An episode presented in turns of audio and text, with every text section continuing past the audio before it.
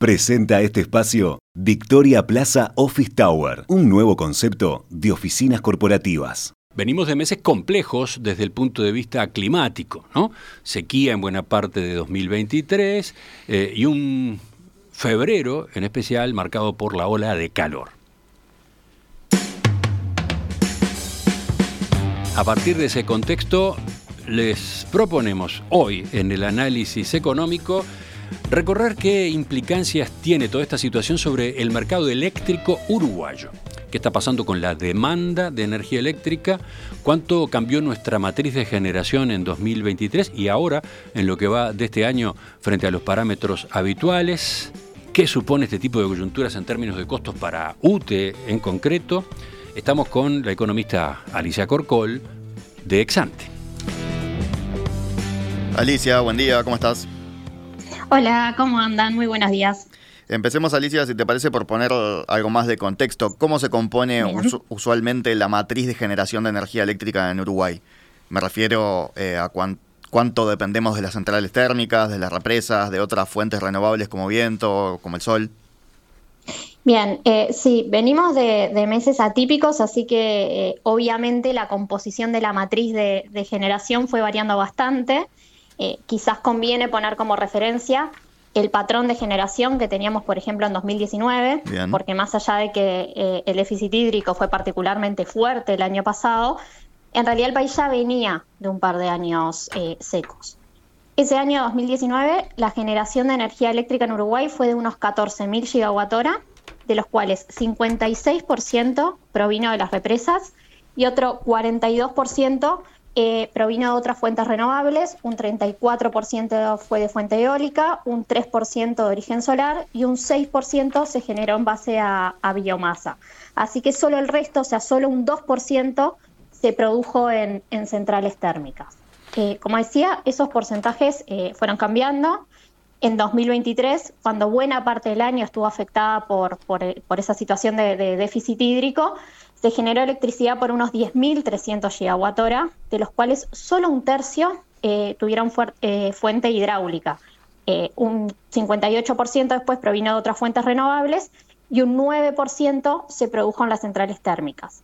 Que un tercio se haya producido en represas puede no, no sonar tan bajo, pero en los hechos implicó que 2023 eh, fuera el año con la menor proporción de generación eléctrica con esa fuente, al menos en 15 años. Eh, además, hubo meses donde la situación obviamente llegó a ser más crítica. En el primer semestre, la generación en las represas fue solo un 25% del total. Y si no recurrimos más que ese 9% que mencionaba a generación térmica, es porque al mismo tiempo eh, Uruguay importó flujos desde la región, sobre lo cual eh, podemos detenernos después. Bien, ¿y podemos actualizar esos porcentajes para lo que viene siendo el arranque del año de este 2024? Sí, porque son cifras diarias, así que podemos mirar cómo viene la, producción por fuente, incluso hasta el lunes, el 12 de febrero.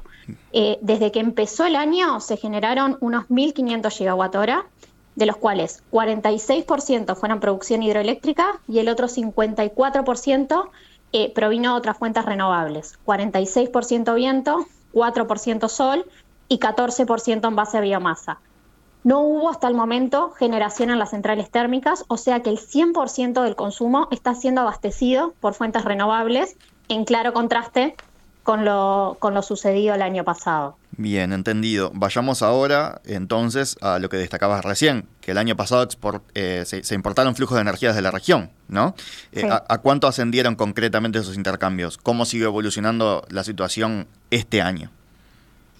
Sí, eh, como contexto, 2021 fue un año récord de exportaciones de energía eléctrica y 2022 también tuvo exportaciones por, niveles elevados.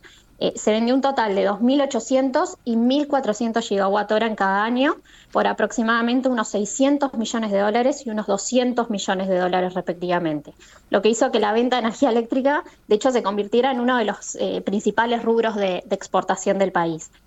Eh, sin embargo, eso cambió en 2023. En 2023 exportamos solo 240 gigawatt hora en todo el conjunto del año, por unos 20 millones de dólares nada más, que es la décima parte que en 2022.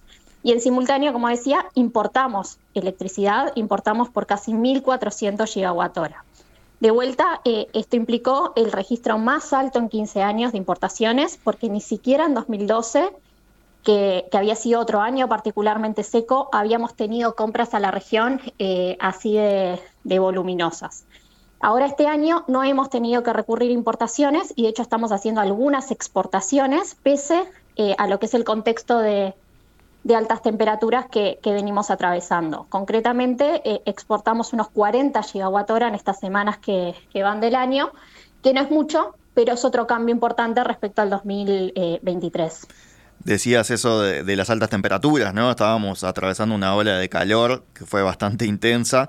Eh, puede llamar la atención que se mantenga esta, esta generación de energías renovables aún en medio de esta situación cuán holgada es la capacidad que tenemos ahora de capacidad de, generación de energía eléctrica versus los picos de demanda.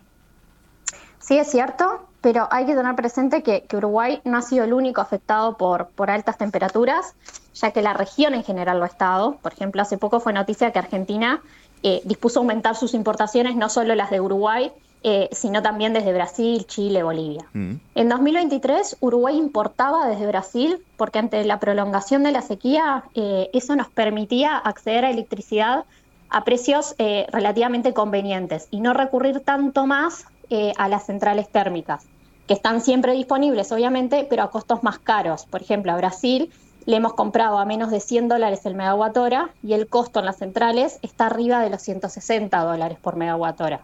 Ahora, este verano nos encuentra con más holgura en las represas, con más caudales en las represas, y pese a la ola de calor, Uruguay efectivamente está logrando eh, cubrir toda su demanda con generación local y está volcando, como decía, eh, algunos flujos a la región.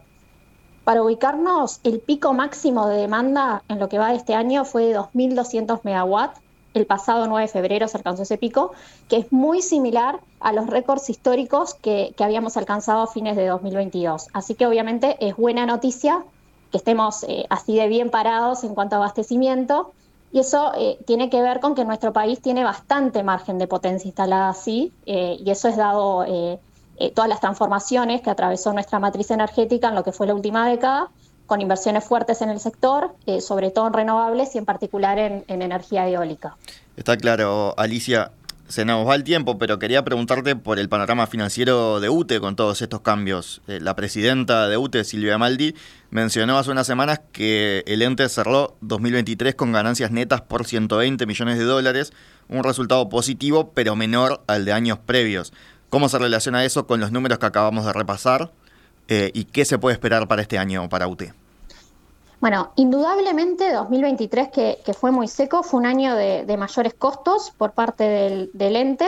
Eso no es menor porque veníamos de dos años con ingresos particularmente altos en UTE por concepto de, esas exportaciones de, electricidad que dejaron de estar y a lo que se sumaron costos extraordinarios por la mayor compra de combustible para el uso de las centrales y por las importaciones a la región.